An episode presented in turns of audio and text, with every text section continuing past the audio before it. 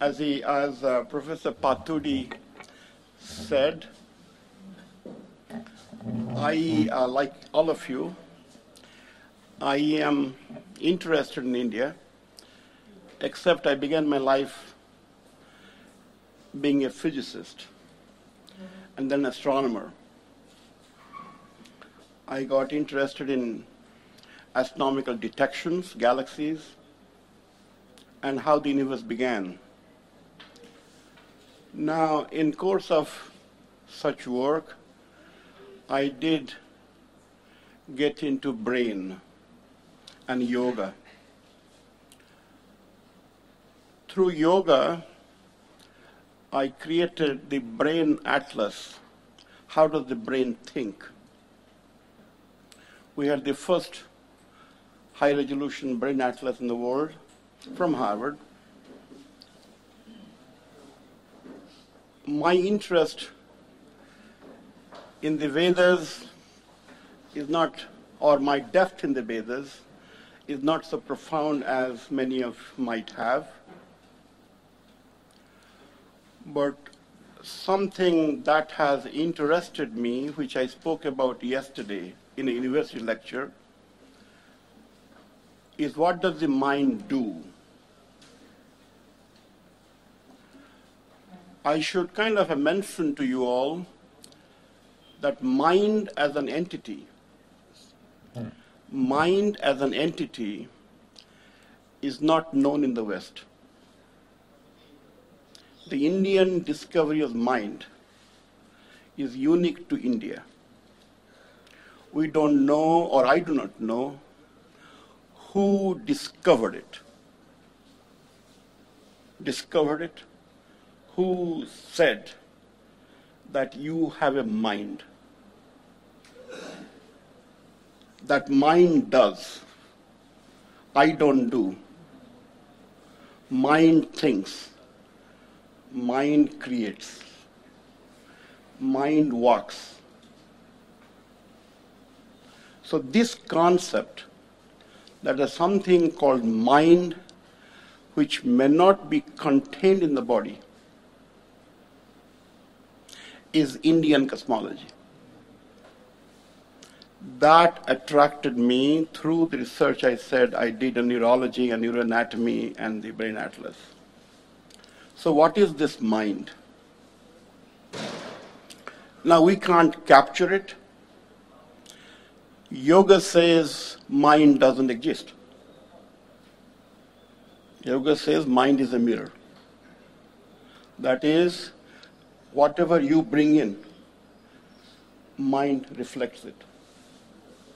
So make the mind transparent so the mind does not hinder you. So that's the practice. That doesn't answer the scientific question what mind is.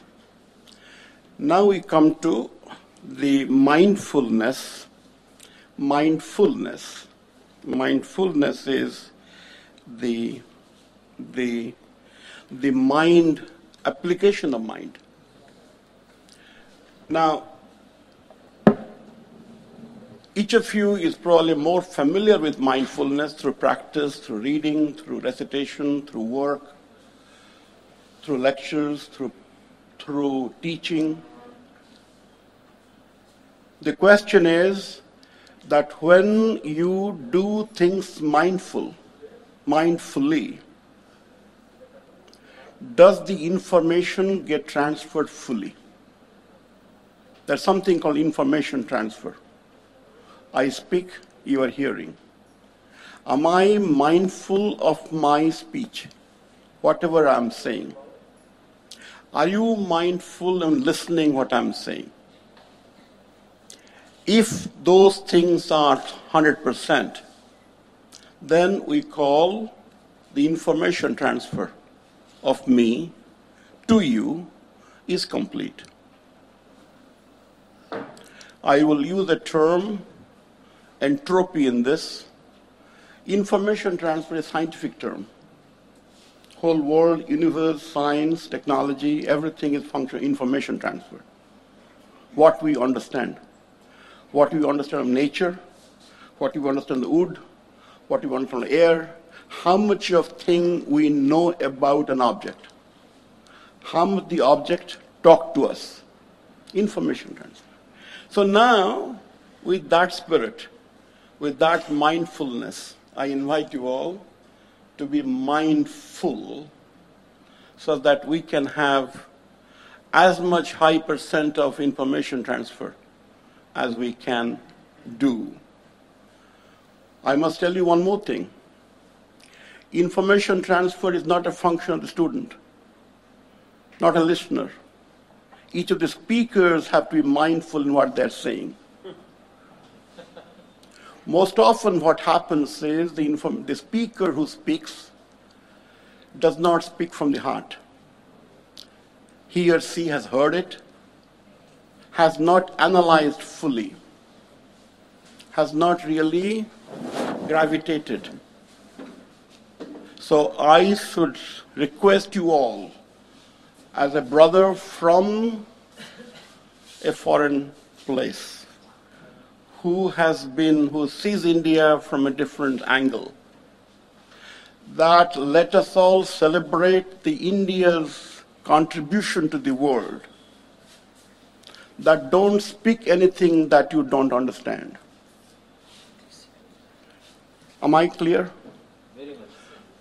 Do not utter a word, please. This is very important. Presently, many young people, many researchers are going to the West, many sadhus, many teachers, and they are doing damage to the country. They must not. And you are the people who have to question them. That any word you use, dharma, jnana, viveka, prajna, any word you use, you have spent a year or two in digesting it. I have prajna. I know what viveka is. I, what, I know what mana is. I know what mindfulness is. Now, I should also request you, all the speakers particularly, when we don't know, there's another tendency, we pretend to know. Another India's contribution to the world is there's no harm in saying, I don't know. India, the tendency in the West is to connect the dots, somehow draw a conclusion. Indian scriptures strongly insisted please be honest to yourself. Lot things to be known. We have gone so far. Let nature reveal itself. Yes, move on, move on. Okay, all right, I'm sorry. Okay, so now the next, so with that introduction, with a lengthy introduction, I teach I, you know, I, I, teach science and then humanities and so on. But, but I especially, I am thankful to Professor Paturi that to share this, I have been dying to share this, that, that we must be very watchful of our words, watchful of our language, watchful of our own internal truthfulness. And then we can definitely win the world. India is the winner. But India cannot win if we don't win. With that, I have the honor of introducing Dr. Jyotsna Agarwal. She's an assistant professor in Department of Clinical Psychology in, in the National Institute of Mental Health and Neurosciences, Bangalore. So let us listen to her. Who watches home? Mindfulness in Vedic psychology. Psychology. Okay.